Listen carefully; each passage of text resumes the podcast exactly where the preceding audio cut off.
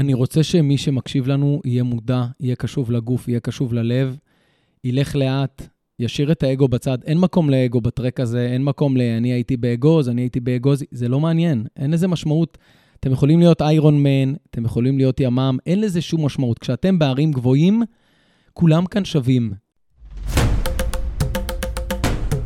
אתם על הפודקאסט לטייל בקלילות. ברוכים הבאים. שמח מאוד שבאתם להקשיב. לטייל בקלילות הוא פודקאסט שמתמקד בטרקים, מסעות רב-יומיים וכל מה שצריך לדעת כדי לצאת למסע הארוך הבא שלכם. כמה ארוך? זה כבר תלוי בכם. נספר לכם על חופש, מסעות וגם לא מעט על ציוד קל לטרקים.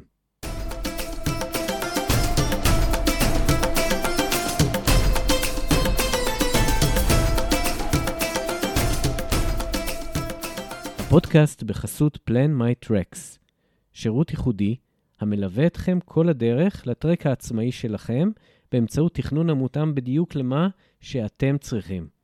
כל מה שצריך לדעת כדי לצאת לטרק שלכם. planmytracks.com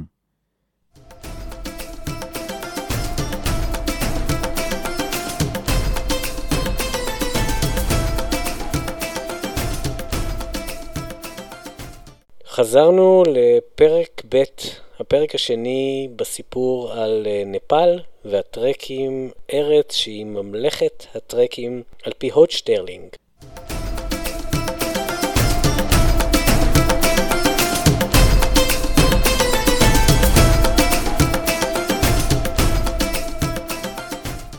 אז מה, אז, אז הלאה, ללנגטנג אמרנו. מה, אז מה, בלנגטנג אין כפרים? את הלנגטנג, דרך אגב, אני נתקלתי ב, בשם, בלנגטנג, בסרט של נטפליקס, על הרעידת אדמה. אה, סרט לא פשוט, מומלץ אמנם, אבל אה, אה, באמת נתן את הזווית הזאת. אז מה, מה שונה שמה מהאנפורנה? אז נגיד קודם כל המאזינים, מה שנקרא מורה נבוכים לנפאל, תראו גם, גם את הסרט של, ה, של האברסט, הטיפוס לאברסט, הוא בעיניי מדהים. והוא מאוד מאוד ממחיש מה זה טיפוס לפסגות, ובכלל את כל הסיפור הזה סביב ההר הזה שנקרא אברסט, שאנשים מכל העולם חולמים להגיע, לעמוד על הפסגה. וכמובן, הסרט שהמלצת עכשיו אה, בנטפליקס, אה, יצא לי לראות אותו. אה, סרט לא קל, בוודאי לישראלים, כי ישראלים ממש. לוקחים בו... זווית ישראלית לא פשוטה. סרט. זווית ישראלית לא פשוטה, אבל צריך לזכור שהבימאי והאורחים, יש להם כאילו איזושהי מטרה, ובסופו של דבר הם עורכים סרט. הם לא, זה לא, זה חצי דוקומנטרי, אז צריכים להיות, לבוא בעין אה, ביקורתית ולהיזהר, ואני גם ממליץ מאוד לקרוא את מה שנדב קליפה כתב בפייסבוק שלו, ולחפש את זה ולראות את התגובות של נדב וגם של חלק מהאנשים שלקחו חלק בסרט, כדי לשמוע, כן, את, לקבל את התמונה המלאה, ולא ישר לשפוט את הישראלים האלה שבאים ולוקחים אה, מה שהם לוקחים. בכל אופן, אה, לנגטנג, הלנגטנג והאגמים, בראש ובראשונה, אני אגיד, שהלנגטנג והאגמים, אני חושב, הקסם הגדול ביותר בטרק הזה, זה שבעצם לחוות את החוויה של טרק בנפאל, מבלי לפגוש את ההמון הגדול שאתה פוגש באנפורנה ובאברסט base camp. הלנגטנג והאגמים הוא טרק, הייתי אומר, הנגיש ביותר. בסך הכל שמונה שעות אה, נסיעה מקטמנדו, זה נשמע הרבה, אבל שמונה שעות נסיעה שבהם אתה בעצם אה, סיימת את הנסיעות שלך בטרק הזה, כי אם אתה עושה את המסלול המלא, של לנגטנג ואגמים, אתה מסיים את הטרק בקטמנדו, ממש בעמק, ואז יש לך שעה נסיעה בתוך uh, פאתי העיר, ומה שנקרא, בנסיעות בנפאל זה נחשב בקטנה. אז בעיניי, הלנגטנג והאגמים, נגיד גם את השם של הטרק השלישי, זה בעצם הלנגטנג והאגמים, זה שלושה טרקים שחיברו אותם. יש את החלק של הלנגטנג, שזה עמק הלנגטנג, יש את החלק של האגמים, שהם בעצם נמצאים על רכס מאוד מרשים, שהוא נמצא מעט דרומית ללנגטנג, רכס אה, אה, אה, גוסאי קונדה, שזה בעצם האגמים הקדושים, וסיום אה, הטרק בחלק האחרון של שלושה-ארבעה ימים, שנקרא אלמבו, שזה החלק היותר כפרי. זאת אומרת שהלנגטנג והאגמים נותן לך אה, טעימה משלוש עולמות שהם שונים אה, לגמרי אחד מהשני. אז החלק, אז ממש נספר בקצרה על הטרק, זה טרק שאורך בערך 16 ימים, אתה מתחיל אותו בקטמנדו, בנסיעה של שמונה שעות בג'יפ או במיניבוס, אה, מתחיל אה, את ההליכה יום לאחר מכן, או כבר באותו יום, בכפר שנקרא סייברובסי, בגובה של 1,400 מטר, ולרוב מתחילים לטפס בעמק קטמנדו, ואתה באמת מטפס בעמק. זאת אומרת, אתה הולך, אתה מטייל לאורך איזשהו נהר, מימינך יש רכס גבוה, משמאלך יש רכס גבוה, ואתה עולה במעלה העמק הזה בין הכפרים. אני חייב לציין כאן נקודה שכשהייתי שם ב-2017, ככה צרבה לי מאוד, וחיכיתי, כן, לראות אותה. זה את הנקודה שבה אור אסרף, אה, לצערנו, איבד את חייו. אה, הוא היה בנקודה שבה בעצם השביל חוצה איזושהי דרדרת, וכאשר יש רעידת אדמה, אזורים של דרדרות הם אזורים אה, מועדים לפורענות, שבהם בולדרים מאוד גדולים ניתקים. מספיק שהם ניתקים 10-20 מטר מעליך, מקבלים מהירות מאוד גבוהה, ואין הרבה לאן לברוח, אז ממש אני זוכר שהייתי שם עם חבר טוב, קוראים לו יאיר, וישבנו שם כמה דקות וניסינו לחשוב מה עבר על אור אסרף כשהוא היה כאן אה, בזמן רעידת האדמה.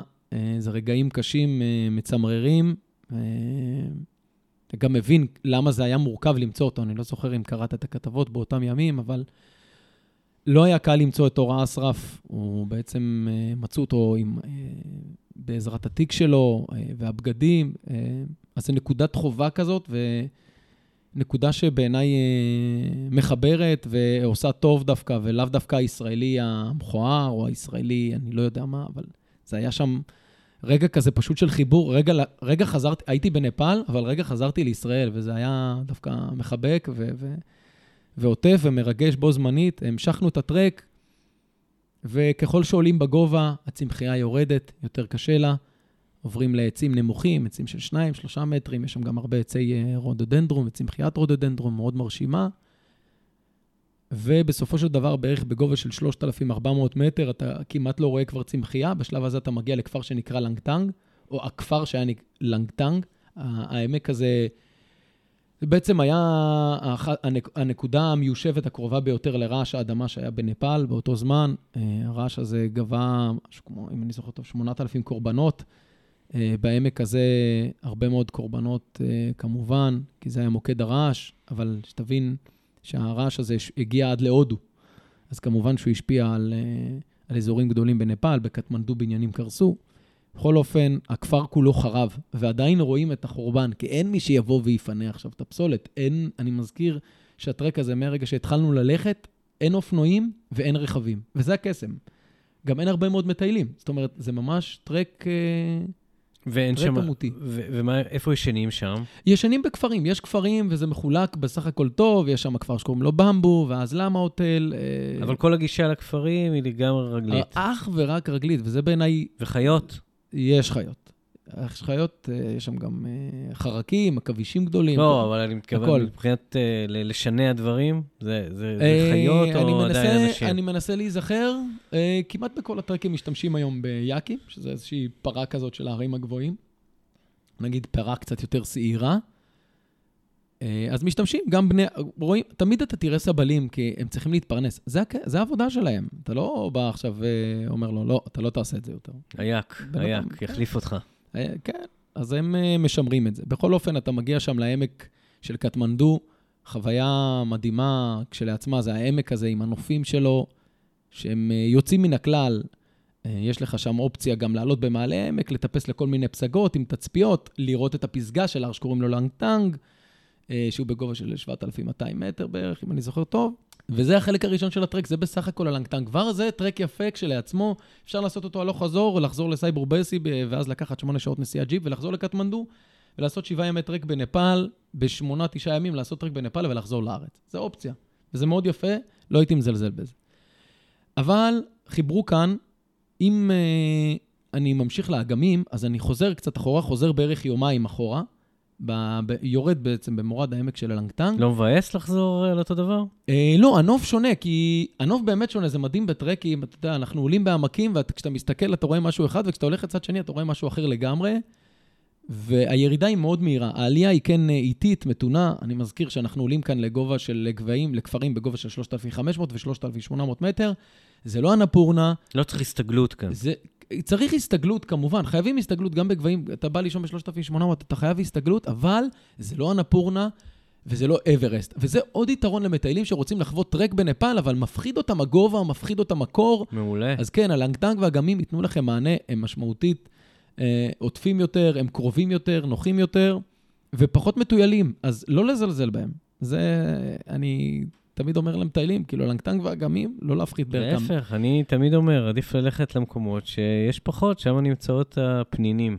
אז הלנגטנג הוא בדיוק כזה, אתה יכול ללכת יום שלם ולא לפגוש מטיילים. מה יותר כיף מלהגיד, בוא'נה, אני בנפאל, אני בשיא עונת המטיילים, ואני לא הלכתי יום שלם ולא ראיתי מטיילים. מדהים. אדיר, אדיר.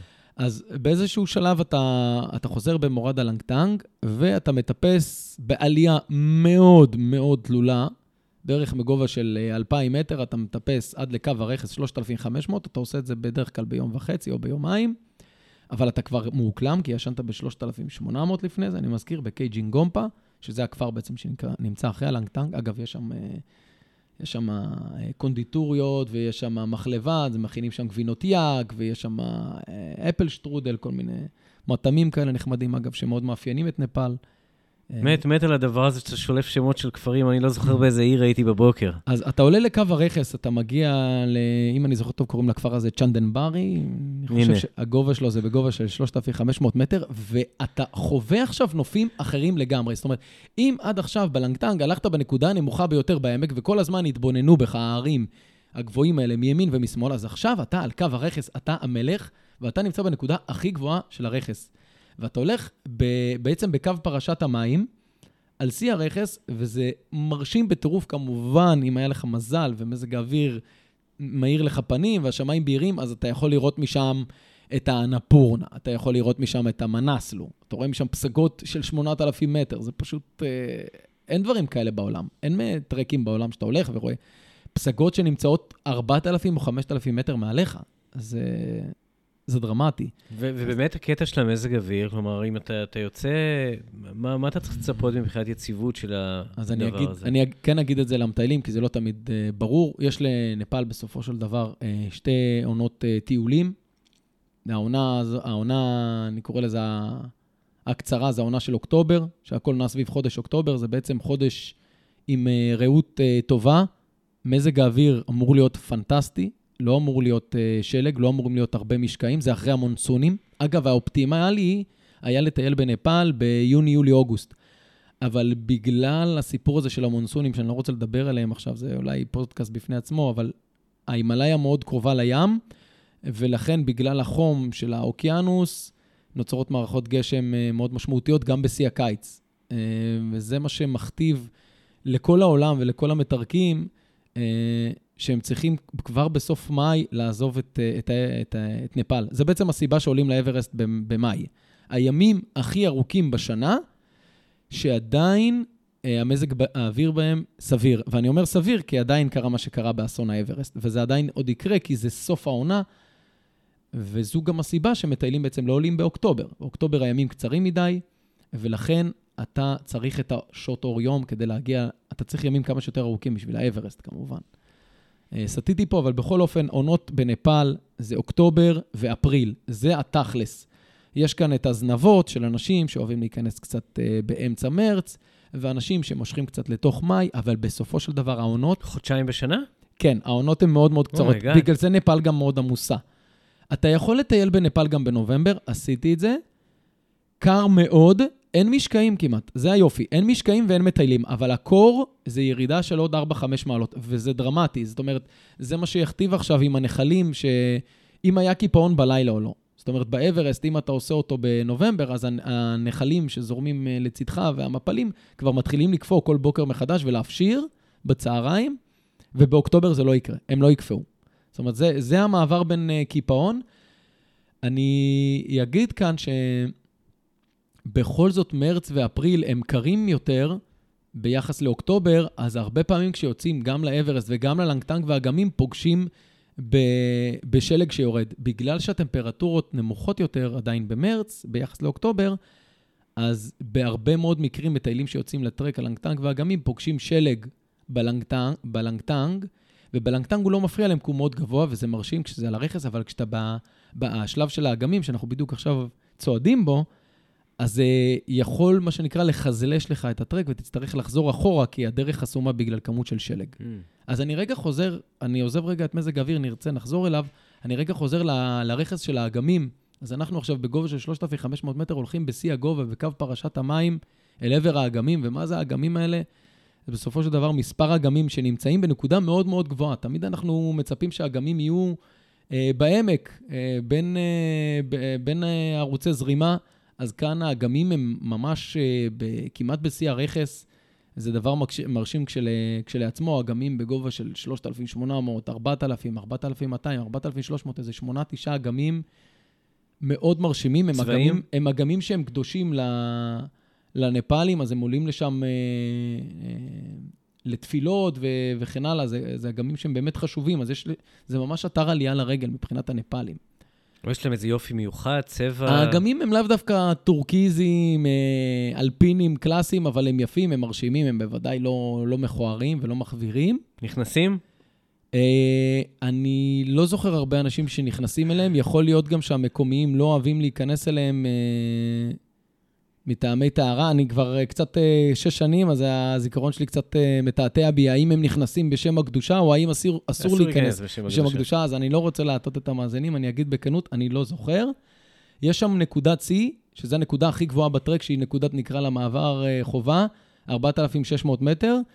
זה לא נמוך, זה כבר גבוה, אבל זה לא אברסט וזה לא אנאפורנה. אני מזכיר, האנאפורנה, הנקודה הכי גבוהה, 5,400, ובאברסט, תלוי כמה עולים, זה ה base camp הוא 5,300, והקלה פתר זה 5,600. אז זה 1,000 מטר כמעט. אז, אז אנחנו ממשיכים כבר ל base camp? אז אנחנו רגע נסיים ככה בזריזות את הטרק של הלנגטנג בכל זאת. אז אה, המעבר הזה של מעבר הרים הוא מאוד מאוד מרשים, ומכאן אנחנו בעצם מתחילים לראות אה, סביבה כפרית, ויורדים בגובה, אז הקצב אה, גם אה, יותר אה, זורם. אה, אני פגשתי מיד אחרי הפס הזה את הבעל חיים הכי נדיר שראיתי בחיים שלי, חוץ מראם לבן שראיתי בנגב פעם, אבל הבנתי שראם לבן, בכל זאת הביאו אותו לפה, אז שם ראיתי בעל חיים שלא הביאו אותו לשם, זה הפנדה האדומה. אה, זה, זה לא דומה בשום צורה לפנדה, אין קשר בין פנדה, דוב פנדה לפנדה אדומה. זה איזשהו רקון כזה אדום, אה, אדום שחור, שהוא מאוד מאוד מרשים, ואתה כל כך בשוק שאתה רואה אותו, כי אתה רואה כל הזמן שלטים, שזו חיה מוגנת וצריך לשמור עליה, ואז פתאום הוא פשוט מולך בשביל, אתה בשוק, לא מוציא את המצלמה, ואתה נהנה מהרגע. אז איזה אני... גודל? אז תראה, אין לי תמונה, אני כאן כדי לזכור. הוא גודל של רקון, לא יודע, זו חיה כזאת בגובה של איזה, לא יודע, חצי מטר, זה כזה כלב כזה. לא, במידות של כלב, זה לא נראה כמו כלב, אבל זה מידות של כלב, אולי כלב בינוני, אה, נגיד בורדר קולי. אה, ואתה פשוט בהלם שהיה לך זכות לראות אותו. אז זהו, אז מכאן הטרק, אה, החלק של האגמים כמעט נגמר, ומתחברים לחלק האחרון של האלמבו. חלק יגידו שהוא משעמם, כי הוא כבר עובר באמת אה, בין דרכי עפר, והוא ממש עובר בסביבה כפרית. אבל הוא בעיניי החלק הכי אותנטי בכל הטרק, כי אתה באמת עובר בכפרים שהם כבר כפרים לא תיירותיים, אין כמעט בתי הערכה, ואתה יכול לראות בעיניים שלך את האורח החיים של הכפריים שנמצאים בנפאל. מה המרחק שהילדים הולכים כל יום לבית ספר, איך זה לחיות כאן, איך נראה הבית, איך נראים החיים, מה, במה זה כרוך. מאוד נהניתי מהסוף הזה, למרות שהיו שם קטעים שכבר ראיתי ג'יפים וראיתי מיניבוסים של, אה, שלוקחים את המקומיים אה, לקטמנדו וכולי, אז אני מאוד נהניתי לסיים את הטרק ב, בעמק של קטמנדו, וזה היה מבחינתי חוויה לסיים גם טרק ולדעת שאין לי עכשיו נסיעה ואין דאגות. סיימת והגעת תוך שעה למלון. למטוס. אין טרקים כאלה, כן, אתה תוך שעה גם יכול להיות במטוס לצורך העניין, אבל חווייתי, אני מזכיר שלאורך כל הטרק הזה, אתה, גם את ארוחות בוקר, גם את הצהריים וגם את הערב, אתה אוכל בכפרים. הכל זול, הכל נגיש, לא חייבים שק שינה בטרק הזה, אה, וגם אם החלטתם לקחת שק שינה, אז אפשר לרכוש אותו ב- בתאמל, או אפילו לשכור שק שינה בתאמל, ולא לא להגיע עם זה מהארץ, כדי לחסוך כבודה. אפשר לעשות טרק בנפאל, מה שנקרא ultra light, ב- באמת בקלילות. באמת בקלילות. אז זה לגבי הלנגטנג והאגמים. אוהלים אין מצב. אין שום סיבה לקחת אוהלים, אלא אם יצאת שם לאיזשהו מסלול expedition שמקיף את הרכס. יש שם כל מיני וריאציות עם אוהלים. ומבחינה תקציבית, מבחינה תקציבית, אה, אני לא יודע כמה נפאל השתנתה מאז הקורונה, אבל המחירים אה, מאוד בסך הכל נוחים. אתה מסיים שם ימים ב-20-30 דולר, נפלא. בלי בעיה, כן. יום שלם הוצאת 30 דולר ואכלת ארוחות. זאת אומרת, לא, לא חסכת על עצמך. אני, אגב, לא אומר את זה, אבל אני כן ממליץ למטיילים לא לאכול בשר בטרקים, כדי להימנע ממקרים של אה, כל מיני מחלות וזיהומים. אני לא יודע מה הבשר הזה עבר כדי להגיע לשם, זה לא בשר שבדרך כלל שוחטים שם, אז אני ממליץ על אה, תפריט אה, צמחוני. ותגיעו לקטמנדו, תלכו לאיזה steak house, תאכלו את הסטייק, שאתם בלחץ לאכול בשר, בשר, בשר, אפשר לאכול עדשים, שזה מוצר אה, אה, בסיסי עם חלבון, וגם, אה, וגם ביצים יש. אז יש, יש מזון, יש אוכל טעים בסך הכל. התפריט, אגב, הוא קבוע. כלומר, כל יום אותו דבר? כל יום יש לך את אותו תפריט, אתה תבחר מה אתה רוצה לאכול. יש אפילו פיצה, ויש דייסה, ויש ביצת עין, ויש צ'פטי, ויש את הדלבט, שזה הדלבט פאוור, 24 hour, זה האוכל המקומי של המקומיים, זה בעצם מנה כזאת, כמו טלי של הודו, רק אה, של נפאל, שיש לך שם עדשים, יש לך שם קצת חמוצים, תפוחי אדמה ואורז. מקובל לאכול את זה בידיים. אגב, כשמתרגלים לזה, זה נחמד לאכול בידיים. יש לזה איזושהי אה, נוחות ואיזשהו חיבור, ואני חושב שחלק מהחוויה של לספוג את המקום. אז uh, נפרדנו מהלנגטנג והאגמים. המשכנו. זה היה מאוד כיף, כן, נפרדנו מהלנגטנג. מה זה, כבר, אנחנו פה עוד לא שעה וכבר עשינו שני טרקים. Uh, כן, אני, אני האמת מרגיש כבר שאני בנפאל, רק מלדבר על זה. Uh, וזה כל פעם מחדש, זה, אתה יודע, מדריך טיולים, תמיד שואלים אותך, מה, איזה מדינה אתה שמח תמיד לחזור אליה? אז נפאל היא כזאת, היא, היא מדינה שאני תמיד אשמח לחזור להדריך בה. יש כמובן את הקושי של לעזוב את הבית לתקופה ממושכת, שזה האתגר הכי גדול של מדריך טיולים, אבל נפאל היא, היא מדינה כזאת שלא לא נמאס לי ממנה. אני, רק לדבר עליה, אני כבר מתרגש, ובוודאי אה, מחכה לביקור הבא במדינה הזאת. אז אה, עכשיו אני אקח אתכם לטרק שהוא בעיניי גולת הכותרת, אה, אחד הטרקים היפים ביותר בעולם. וגם מאוד מאוד קשה, צריך להגיד את זה באותה נשימה, לא, לא לפחד מזה ו- ולהגיד את זה כדי שאנשים כן יהיו מוכנים לזה שהטרק של האברסט הוא טרק מאוד מאוד קשה, הוא יותר קשה מהנפורנה, הוא יותר קשה מהלנגטנג והאגמים, אה, גם בגבהים הוא יותר קשה וגם בטופוגרפיה שלו, זאת אומרת, הוא גם מרובה בעליות וירידות, מעברי הרים ופאסים, אז אה, בואו נתחיל, אברסט base camp, נעשה איזשהו מורה נבוכים. הקלאסיקה אה, של האברסט base camp זה להגיע בטיסה לכפר שנקרא לוקלה. הטיסה לשם אה, בפני עצמה היא מאוד מיוחדת, מטוס של 16 נוסעים. אה, בגלל העומסים, אגב, שיש בשדה תעופה בקטמנדו, אי אפשר לטוס מקטמנדו ישירות ללוקלה בין הראשון באוקטובר עד סוף נובמבר, וגם במרץ יש שם איזושהי מגבלה של תאריכים. זאת אומרת, אי אפשר כמעט אף פעם לטוס ללוקלה, כשאתה רוצה לטוס אליה, אז אתה יכול או לקחת מסוק, שזה סופר יקר, נכנסים, נכנסים בדרך כלל חמישה אנשים במסוק, או שאתה נוסע 4-5 שעות, נסיעה מאוד לא נעימה, 120 קילומטרים לכפר שנקרא רמצ'פ, ומשם אתה טס, טיסה של 20 דקות, סופר מרגשת, מטוס מאוד קטן, 16 נוסעים סך הכל, דיילת, שני טייסים, והמטוס הזה, כל משב רוח הכי קטן, אתה יכול לדמיין לעצמך, הוא מתנדנד כמו עלה נידף ברוח, והנחיתה בשדה תעופה בלוקלה זה... זה אדרנלין מטורף. אני יכול להגיד שעשיתי בנג'י, עשיתי צניחה חופשית, והנחיתה בלוקלה זה חוויה שאתם צריכים לעשות אותה בפני עצמה, בלי קשר לטרקים בשום מקום.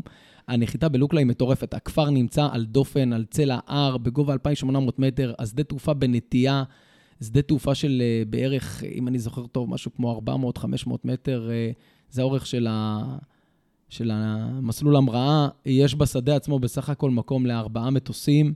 זאת אומרת שמטוס נוחת, פורק 16 מטיילים, פורק את הציוד שלהם, והוא ישר מעמיס 16 מטיילים שרוצים לסיים את הטרק, וכן הלאה, זאת אומרת, זה אוטוסטרדה, והכול נתון, נתון, שם, נתון שם לחסדי מזג האוויר. וזה, השדה תעופה זה הצוואר בקבוק של הטרק של האברסט, צריך לדעת את זה, זה חלק, שמונ, חלק ממה שמונע מישראלים לצאת אליו.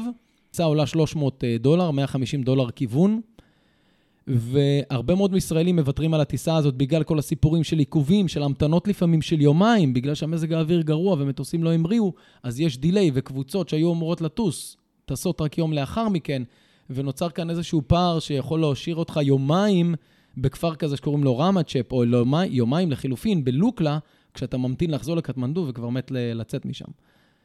אז, אז יש איזשהו סיפור. פתרון חלופי להגיע לכפר שנקרא ג'רי, אה, נסיעה של שמונה שעות בג'יפים, אני רואה הכל שם נסיעות של שמונה שעות. הכל הנסיעות בנפאל מאוד קשות. צריך להגיד את זה, ונסיעות בשטח הן בוודאי עוד יותר קשות. בכביש זה קשה, ובשטח זה עוד יותר קשה. הד- הדרכים קצרו, אה, צרות, מטלטלות, וזה קשה. כשאתה לא נוהג ואתה יושב, בוודאי נכנס, נכנסים עכשיו שישה חבר'ה בטיול אחרי צבא, שבעה חבר'ה בטיול אחרי צבא לג'יפ. זה, זה קשה, אבל הם עושים את זה, זה חלק מהחוויה. נסיעה של שמונה שעות מביאה אותך לכפר ג'רי, שהוא בעצם נותן לך פלוס שתיים או פלוס שלוש אפילו לטרק. זאת אומרת, יש לך עוד יומיים הליכה כדי להגיע ללוקלה. אה, וזה מה שחוסך את הטיסה, היא חוסכת בעצם יומיים אה, של הליכה. אז הגענו ללוקלה, בסדר? בואו נשים את הטיסה הזאת מאחורינו. אז שדה תעופה הוא מהמם. תעשו רגע גוגל, תרשמו לוקלה איירפורט, תראו סרטונים ביוטיוב, תראו תמונות, אז זה וואו אחד גדול, השדה תעופה הזה בעצמו. אז נחתנו בלוקלה ויצאנו לטרק. האברסט base camp הוא הטרק באמת היפה ביותר, אבל גם למה? העמוס למה? ביותר. אני אגיד את זה, הוא באמת היפה, באמת היפה, לא היפה ביותר בעולם, אתה יודע, לא צריך להגיד היפה ביותר בעולם, אה, אבל... עזוב, לא, אנחנו לא צריכים להשוות ברמה הזאת. נכון. מה מה הופך אותו ספציפית מה הופך אותו לכזה... אני שומע, אתה יודע, אני שומע את ההתרגשות בקול שלך, כן, אז- אה, איך זה השתנה כשהתחלנו וכשהגענו אז לזה. האברסט, האברסט הוא טרק יותר מטויל, צריך להגיד את זה, בוודאי עד לנאמצ'ה. נאמצ'ה בעצם היא הבירה שם של המחוז הזה, של המרכז. אין אה, שם רכבים, אני מזכיר, כל התנועה שם היא ברגל או עם בעלי חיים. הרבה מאוד תנועה של מסוקים. בכלל, מי שיגיע לנפאל יגלה של אה, מסוק זה כמעט כמו מונית, זה נגיש ברמה אה, אה, מטורפת. ואם אה, כשאם חס וחלילה אריה עכשיו צריך חילוץ, אז על הדרך הם ישלחו עם המסוק גם את האספקה. לבקתה שממנה אריה ביקש את החילוץ. זאת אומרת, בלוקלה יושב כל הזמן אספקה, ובהתאם למסוקים שיוצאים, אה, מעמיסים על המסוקים האלה גם אספקה. זאת אומרת, מנצלים את כל מסוק שיוצא כאן לאספקה או להעברה של אפילו של מקומיים לפעמים. בכל אופן, יצאנו לטרק, יצאנו לדרך, התחלנו ללכת מלוקלה, ואני מזכיר שאנחנו צריכים ללכת לאט, לאט, לאט, לאט. בטורקית יבש יבש, בסווהילית זה פולה פולה, וכל אחד מה שהוא לוקח איתו, שוואיה שוואיה. אז אנחנו צריכים באמת לזכור שאנחנו עולים כאן, הולכים להגיע לגבהים מאוד משמעותיים, ואם אני לא מאוקלם, אני מחויב להישמע לגוף וללכת לאט. לוק לאיזה גובה אמרנו? לוקלה מתחילים ב-2800, יורדים כאן לעמק לכיוון 2400, ומ-2400 אתה רק עולה. מטפס, תלוי איפה תחליט לישון, הרוב ישנים בפקדינג, יום לאחר מכן עולה לנ- לנאמצ'ה ב-3400. נאמצ'ה יושבת במעין מבנה כזה גיאוגרפי של צורה של תיאטרון, מקום מקסים, מאוד יפה. יש שם הכל, אתה יכול למצוא שם ציוד של מטיילים, שקיות שתייה אפילו של שורש מצאתי שם, אה, כספרים להחלפת כסף, קונדיטוריות, יש שם אפילו קולנוע אה, קטן לצפות בסרטים, יש שם איזה מרכז רפואי, והרבה מאוד בתי הערכה. אה, למעלה מעל נאמצ'ה יש אפילו איזשהו בית מלון, זה הבית מלון, אם אני לא טועה, היחידי, או השני, סליחה, שני בתי מלון גדולים באזור הזה של האברסט. אז זה הבית מלון המשמעותי, זה נקרא אברסט ויו או משהו כזה.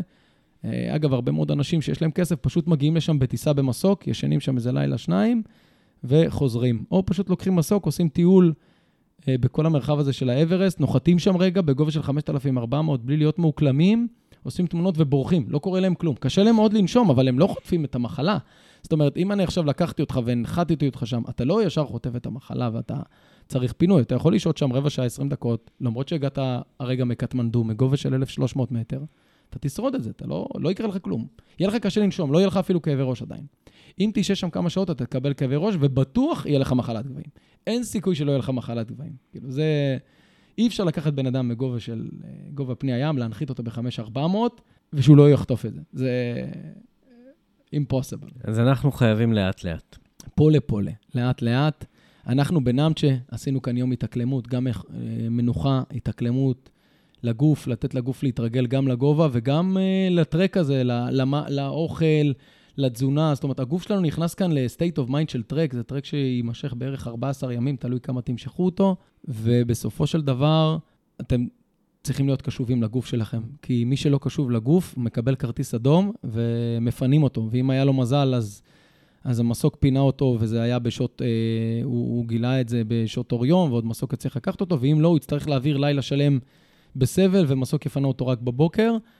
ונפאל זה המדינה עם הכי הרבה פינויים אה, בשנה. אני בדיוק השבוע פגשתי את מנכ"ל מגנוס, 200 חילוצים רק של ישראלים מנפאל. בשנה, אם אני לא... מנפאל? רק כן, מנפאל? רק בנפאל. רק או. בנפאל. זה המון, המון, המון, המון. זה... כלומר, מצד אחד אתה זורק לנו פה אה, תמונות מדהימות, מצד שני אתה מפחיד אותנו טוב. אני, אני רוצה שמי שמקשיב לנו יהיה מודע, יהיה קשוב לגוף, יהיה קשוב ללב, ילך לאט, ישאיר את האגו בצד. אין מקום לאגו בטרק הזה, אין מקום ל... אני הייתי באגוז, אני הייתי באגוז, זה לא מעניין, אין לזה משמעות.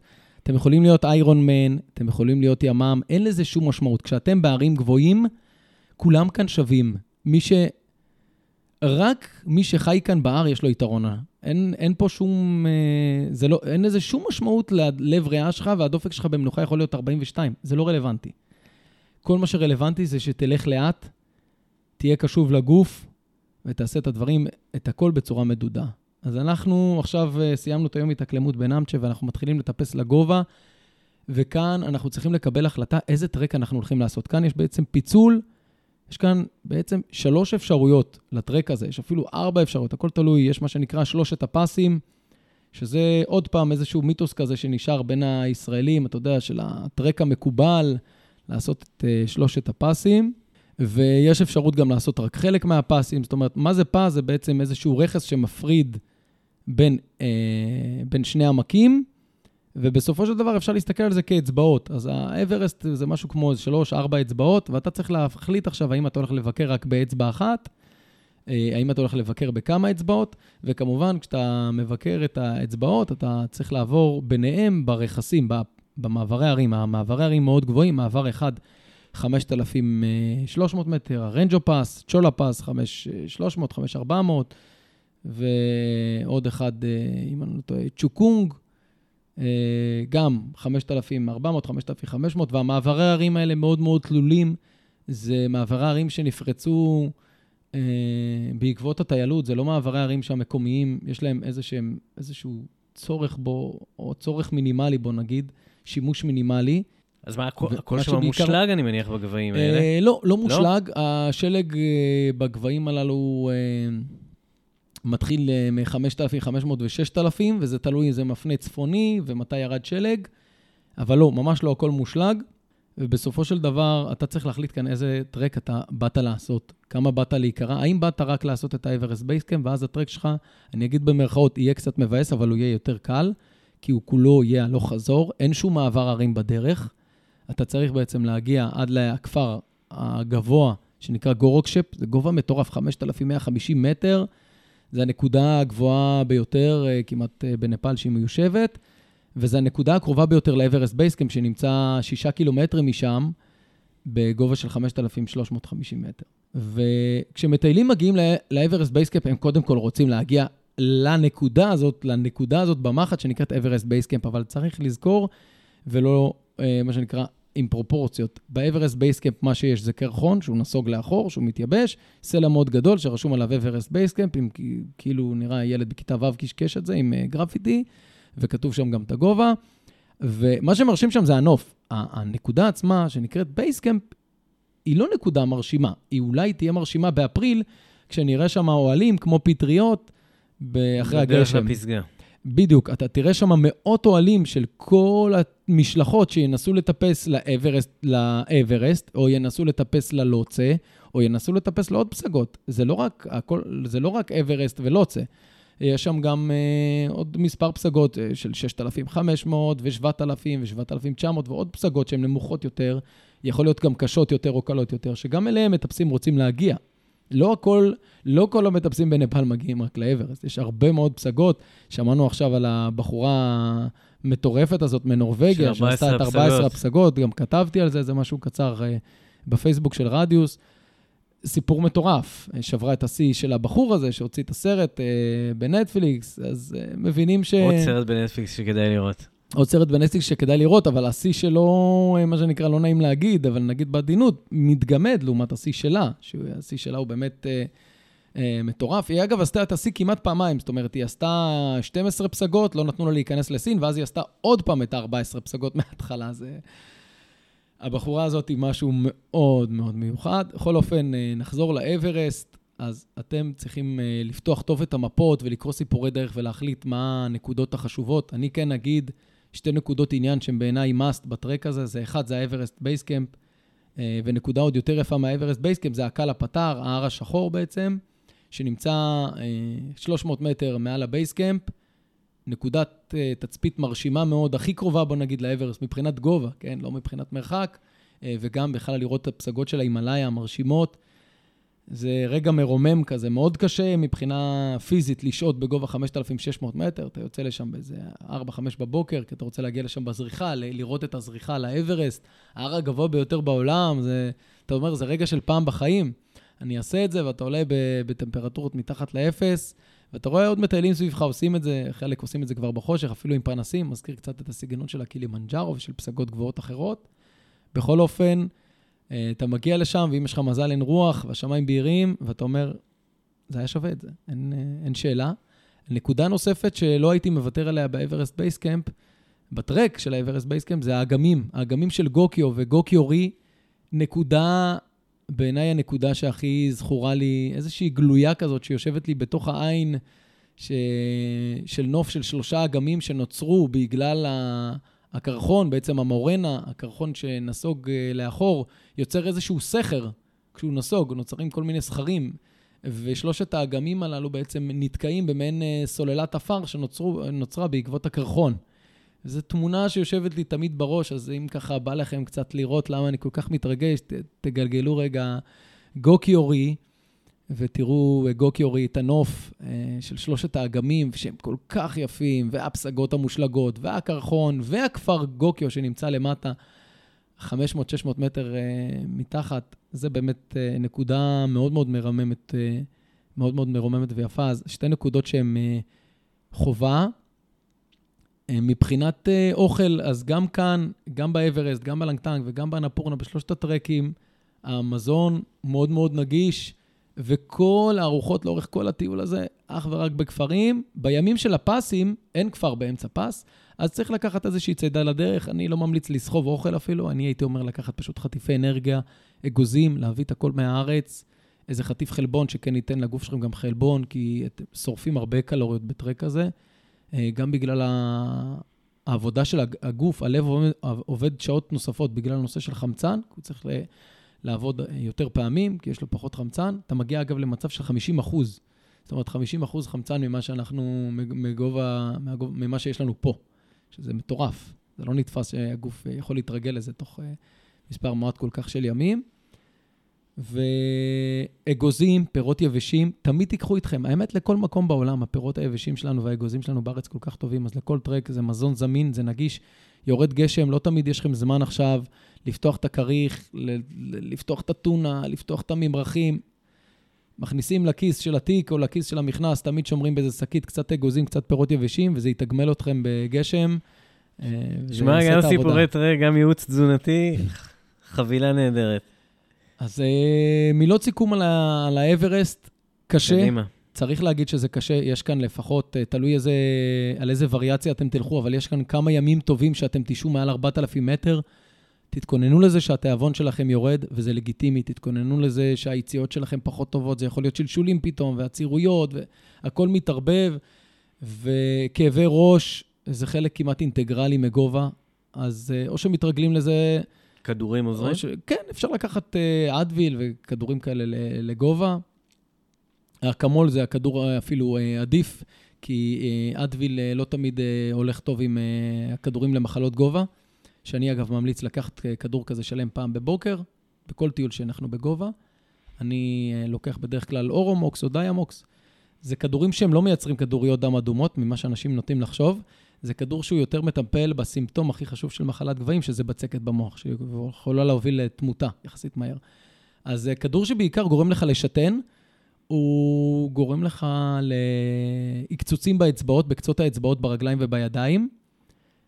אה, אני גם זוכר חלומות, אבל בכל אופן, הכל נע סביב פיפי. אז כשאתם לוקחים את הכדור הזה של הגובה, לוקחים אותו פעם ביום, אחרי ארוחת בוקר, כי הוא עושה קצת אה, כאבי בטן, אז לא לקחת אותו לפני האוכל, לקחת אותו אחרי האוכל, לשתות הרבה מים, כי אמרנו שזה כדור משתן, הוא מפנה נוזלים מהגוף, זה מה שהוא עושה.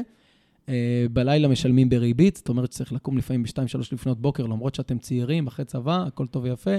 תצטרכו לקום ולעשות פיפי, בוודאי אם יש לכם שלפוחית רגיזה. ו... אני כבר מתכונן. זה חלק מזה, זה חלק מזה, פשוט מקבלים את זה. ברגע שאתה מוכן לזה שיש הרבה פיפי ויש קצוצים באצבעות, בידיים, ברגליים, ואני לא מרגיש את הרגליים, אוקיי, זה מה יש, אבל אני יודע שטיפלתי, ב... לפחות ניסיתי לטפל באחד הסימפטומים הכי מסוכנים. אז צריך להיערך לזה כמו שצריך, לקרוא הרבה ו... ולהתכונן כמו שצריך. בכלל, כל טרק לגובה, זה לא משנה אם זה נפאל, אין פה משהו ייחודי לנפאל. גובה זה גובה, וכשיוצאים לגובה, צריך להיערך לגובה, אם זה כדורים, ולקחת בחשבון שהגוף שלכם בגובה לא יתאושש מהר כמו שהוא מתאושש בגובה פני הים. לצורך העניין, אם היום, סתם אני מקצין עכשיו, אני משלשל ואני מרגיש לא טוב, ומחר אני קמתי ואני כבר בסדר, אז בגובה לא. בגובה מחר אני עדיין ארגיש חלש, ואני עדיין אהיה מיובש, ולגוף ייקח הרבה מאוד זמן להתאושש, כי מאוד, לגוף מאוד קשה, הוא כל הזמן עובד שעות נוספות כדי לייצר, כדי להסיע עוד ועוד uh, בעצם כדוריות דם. אז תגיד לי, כמה אנשים לא מסיימים או לא מצליחים uh, לעשות את הדבר המלא, מקבוצות שאתם מוציאים לשם למשל? מה ששובר את האנשים הכי הרבה, זה בסופו של דבר הפחד. אני חושב שאנשים, יש להם לפעמים איזשהו פחד מהר, וזה הרבה פעמים uh, מנטלי. אז זה הרבה פעמים נע מול פחד, או נע מול זה שהם לא הגיעו מספיק מוכנים מבחינת כושר. אז הם, הם יעשו את הטרק כולו, הם לא יפרשו, אבל הם יוותרו על חלק מהווריאנטים, נקרא להם, על חלק מהפסגות שאפשר לטפס עליהם בנוסף, כדי לקבל עוד קצת נוף. אז מי שככה מרגיש שהוא תשוש חלש, יוותר עליהם, ויעדיף, אתה יודע, להגיד, אני רוצה להמשיך בטרק, אני לא רוצה לסיים עכשיו, ואני לא אסחוט את עצמי עד הסוף. כדי לראות את העוד פסגה, אני מאוד נהנה, טוב לי פה, אבל קשה לי, אני כן מבין את זה שקשה לי, כאילו המדריך גם אמר לי, חבר'ה, מי שזה מרגיש שהוא על הקצה, אל תעלו לגוקיורי או לקל הפתר, תשמרו את הכוחות, יש לכם עוד טרק, יש לכם עוד מה לראות, אל תגמרו את עצמכם כדי שתוכלו לסיים את הטרק. זה ארוך גם, צריך לזכור, זה ארוך, זה הרבה ימים. אנחנו מדברים על שבועיים? שבועיים uh, נטו. נטו? כן, שמתוכם בערך שבעה ימים אתה ישן מעל 4,000 מטר. זה מאוד קשה לגוף, מאוד קשה. עכשיו תגיד, מבחינת התארגנות, באמת לעשות את זה לבד, זה, זה אפשרי, זה ריאלי, עושים את זה? רוב המטיילים אה, מטיילים אה, לבד בנפאל, בגלל שהם מדינה נגישה, בגלל שאפשר... אה, בגלל שאפשר לעשות הכל עצמאית, הכל בסך הכל נגיש, בטוח, יש כפרים, אתה לא צריך להזמין את זה מראש. אתה בא, מחפש איזה בקתה, מסתדר, ונכנס אליה, ושואל, פה יש מקום, פה אין מקום, מסתדרים. תמיד יש מקום, אף פעם אין איזשהו overbooking, ואתה מוצא לעצמך איזשהו מקום לישון בו, ו- ומסתדרים. ורוב החבר'ה שמגיעים, אני מזכיר, זה חבר'ה צעירים שאוהבים לטייל uh, עצמאית, ולא אוהבים שיכתיבו להם את הקצב, לא מדריך של קבוצה, ובטח לא איזשהו בין... כאילו, מה החששות בכלל כשאנשים אומרים לטייל בקבוצה? מה מפחיד אותך המילה קבוצה? יש שם אנשים חלשים ממני, יש שם אנשים אולי חזקים מדי, שילכו מהר, אולי יש שם... אולי, זה, אולי אני מצטרף לקבוצה של צעירים שרצים. אז יש חסרונות לקבוצה, אני לא אשלה, אני כאילו... אני בא, אני כן אומר את זה מתוך המקצוע, יש חסרונות לקבוצה, אבל יש פה גם יתרונות שיש לכם מדריך שעשה את המסלול הזה.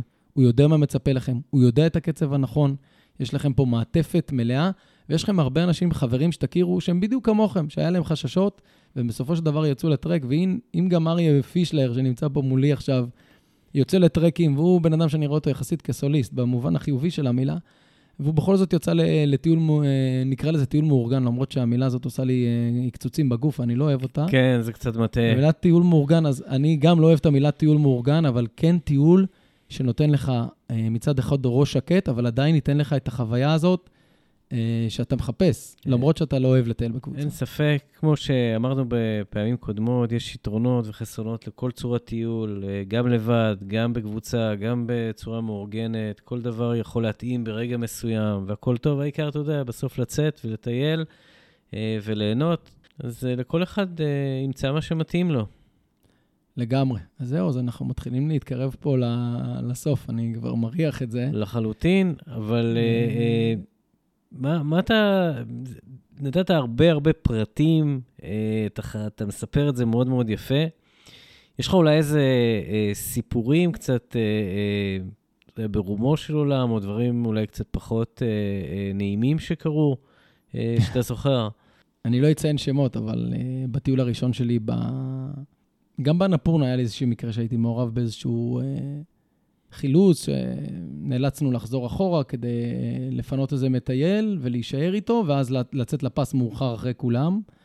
אז זה ככה איזה משהו, עכשיו אתה אומר, אירועים אה, חריגים, אז זה ככה קפץ לי, אבל מקרה יותר קשה שהיה לי באברסט, זה מטייל שהיה בטיול, לא טיול שאני הדרכתי, אבל טיול שנכחתי בו, ששבר שבר את הרגל, לא במסלול, שבר את הרגל ככה מכורח הנסיבות, אה, החליק אה, בערב, יצא מהגסטהאוס, אה, החליק במדרגות, ושבר את שתי הרגליים, ריסק את שתיהם, והשעה היא שבע בערב, אין מסוקים בחושך. אין בעצם איך ממש לטפל בו רפואית, אין איזה, המרכז הרפואי שם מאוד, מאוד, מאוד מאוד פשוט. נגיד פה יתרון מאוד גדול שהיה לנו בקבוצה, היה לנו גם אחות, גם וטרינרית וגם רופאה, שזה היה מדהים, מדהים, מדהים, מדהים. אז אה, ישר לקחנו אותו לחדר אוכל של הגסטהאוס, שהיה יחסית קרוב. השכבנו אותו, ארגנו אותו, התחלנו לטפל בו, בעיקר הצוות הרפואי. אני לא איש רפואה, אני מבין אה, פה ושם בדברים, אבל אני ממש לא איש רפואה. ובסופו של דבר אה, מצאנו את עצמנו אה, עם בן אדם עם שבר פתוח, והעצם שלו לחצה על אחד העורקים שנמצא באזור של תאום, בין התאומים לשוקה שם, וכל הלילה בעצם הוא דימם. אז היינו צריכים כל הלילה להיות על, עם האצבע על נקודת לחיצה. לא יכולנו לשים חוסם ערוקים, כי אם היינו שמים לו חוסם ערוקים, הוא היה מאבד את הרגל.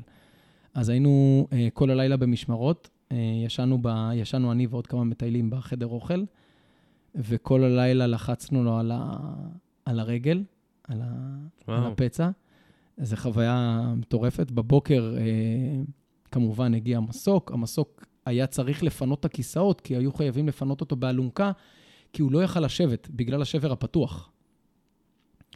והטיסו אותו ללוקלה ומשם לקטמנדו. אה, לשמחתנו, הבן שלו היה איתו בטיול הזה, אה, לשמחתנו, לצערנו, כן, כי הוא ראה הכל וחווה הכל, אבל הוא היה איתו וליווה אותו ושמר עליו, וזה מאוד מאוד עזר. ובקטמנדו, כמובן, הגיע לבית חולים. התייעצנו עם כל מיני רופאים בארץ לגבי הניתוחים שהוא צריך לעבור ומה הפרוצדורות, ובסוף גם לאחר הניתוחים הוא אה, הטיסו אותו ל... לישראל, גם טיסת חילוץ, כי היו צריכים לפנות כיסאות במטוס, כי הוא היה צריך אה, אה, לטוס בשכיבה מלאה, לא, לא ביזנס, שכיבה אמיתית על אלונקה. בקיצור, סיפור אה, סיפור. סיפור אה, מטורף. מה שיפה בסגירת מעגל הזה, שבאוקטובר שעבר ולפני עשרה חודשים, הבחור הזה יצא איתנו עוד פעם לאברסט. וואו. ועשה את הטרק כמו גדול. הוא היום רץ uh, חצאי מרתונים ומרתון, והוא מדהים. איזה יופי, סיום מדהים. כן, הוא בחור מדהים. באמת, כל הכבוד לו שהוא גם חזר ו- והתמודד עם זה. אתה יודע, אתה יכול להגיד, בואנה, נשאר לי פה מזכרת. היום השלישי לטרק, טיול של uh, 19 ימים, שילמתי מלא כסף, אני עם הבן שלי, שברתי את שתי הרגליים, לא רוצה לחזור לפה בחיים שלי, מה יש לי לעשות כאן? אז הוא חזר, 2017 זה היה הטיול שבו הוא ריסק את הרגליים, ב-2022 הוא חזר אחרי חמש שנים. פשוט מדהים, ואיזושהי סגירת מעגל. ו... חזר עם הבן שלו גם? הוא לא חזר עם הבן שלו, הבן שלו, אני מניח, עסוק כבר בענייניו. אתה יודע, הוא כבר היה אז לפני צבא לדעתי, עכשיו הוא כבר אחרי צבא, בלימודים, חיים. אה, סיפור מעניין ואנקדוטה ל... לישיבה שלי ושלך כאן עכשיו, זה שהשבוע ביום ראשון פגשתי את הבחור הנפאלי, שהיה אחראי על כל החילוצים אה, היה אחראי על כל החילוצים. זאת אומרת, השבוע הייתי אצל מגנוס והגיע להם הבחור הנפאלי שלהם, קוראים לו דב. הגיע בחור הנפאלי שעובד עם מגנוס בנפאל ואחראי על כל החילוצים בנפאל של הישראלים. הוא עובד ביחד גם עם חזקי כמובן, אבל הוא המקומי אה, של, של מגנוס. אז היה, אז דיברנו על החילוץ הזה, בכלל דיברנו על כל החילוצים ש, שיש בנפאל, וככה גם הגענו לנתון הזה של 200 חילוצים בשנה, שזה... אגב, אנחנו עדיין מדברים על ביטוח סטנדרטי של נסיעות, אין שם שום דבר מיוחד, אני מניח. אני לא אכנס פה... אני אגיד בזהירות, כשאני יוצא לטיול אתגרי, אני לוקח חברות את הביטוח הכי יקר. כאילו, פספורט קארד, הראל, לא חוסך, לא חוסך. מעולה. לא מחפש את הביטוחים של הקופות חולים, של הדולר, חצי דולר. החיים שלכם, החיים שלכם כל כך יקרים, החיים שלנו כל כך יקרים, ורק כשמפעילים את הביטוח ומגיע עכשיו מסוק במהירות האור ורואים את הזמינות של הרופא בטלפון אה, ואת המענה, אתה מבין שהביטוח הזה עלה גרושים לעומת מה שאתה עכשיו מקבל. ממש. אה, לא לחסוך בביטוחים, תמיד, אף פעם. ותמיד תיקחו איתכם מכשיר לווייני, כי אתם לא יודעים מה יקרה. פשוט לא יודעים. עכשיו נקודה אולי אחרונה, כי באמת דיברנו הרבה ו- וקשה להפסיק, אבל הזמן עובר. אה, בסך הכל אני מסכם את נקודת הציוד. נשמע שלא צריך איזה ציוד יוצא דופן, אפשר אפילו לקחת מעט מאוד דברים לנפאל. אפשר איזה- לצאת אה, מכאן לנפאל עם טישרט ועם אה, תחתון אחד, בלי גרביים, בלי, בלי תחתונים אפילו. כאילו, הדבר הכי משמעותי, ת- אתה, אתה נכנס איתי פה לשאלת מהות של ציוד טיולים, ונראה לי נשמור את זה לפודקאסט אחר, כי אני חובב ציוד טיולים, אחרי זה אני אראה לך פה את הארון. אבל הדבר הכי בסיסי של מטייל בעיניי זה נעליים. הכי חשוב מהכל. הכל, תיק, לא נעים, אפשר להחליף, אפשר לקנות, די מהר, אפשר להתרגל וזה. נעליים, נעליים זה big deal. נעליים זה משהו שמוציא אותך מהמשחק. נעליים זה שלפוחיות, זה דלקות, זה בלגן, ונעליים זה משהו שמשבית לך טיול, הורס טיול. נעליים זה משהו שתמיד צריכים שאתם, שיהיה לכם, ותמיד שיהיה לכם נעליים במצב טוב. אם הנעליים שלכם במצב לא טוב, תמיד כבר תכינו נעל spare שקניתם, או תתכוננו אליה. אפשר לקנות בנע... בנפאל נעליים מקוריות, אבל אתה לא יוצא לנפאל, קונה עכשיו נעל, מדדת אותה בחנות, זה היה נוח, ויצאת איתה לטרק, ועכשיו פתאום יש לך שלפוחיות. זה, זה, סליחה, זה טירון. כאילו, אנחנו לא שם, אנחנו מטיילים מקצועיים, ואנחנו הולכים עם נעליים שאנחנו מורגלים אליהן, שהן נוחות, וחס וחלילה שלא נבין עכשיו נעל שישבה בארון שנה, והדבק שלה התייבש, כי זה נעל שהיא הכי מסוכנת. נעל שישבה בארון שנתיים והיא נראית חדשה לגמרי, היא נעל מאוד מאוד מסוכנת. הרבה מטיילים לא מודעים לנושא הזה של אה, יובש בנעליים. דווקא נעל שאתה מטייל איתה, הדבק שלה נשמר ולא נהרס, ונעל ששוכבת בארון, הדבק שלה מתייבש, בג- בגלל החוסר שימוש. ואז אתה עושה איתה טיול ראשון, והנעל מתחילה לדבר איתך, הסוליה נפתחת ומתחילה לדבר איתך, פק, פק, פק, נכון, החלק של הסוליה מתנתק. וזה מאוד לא נעים באמצע טרק בנפאל, ופשוט יכול אה, לגרום לך לעצור את הטרק. אז נעליים הכי חשוב, אחרי זה אגב תיק.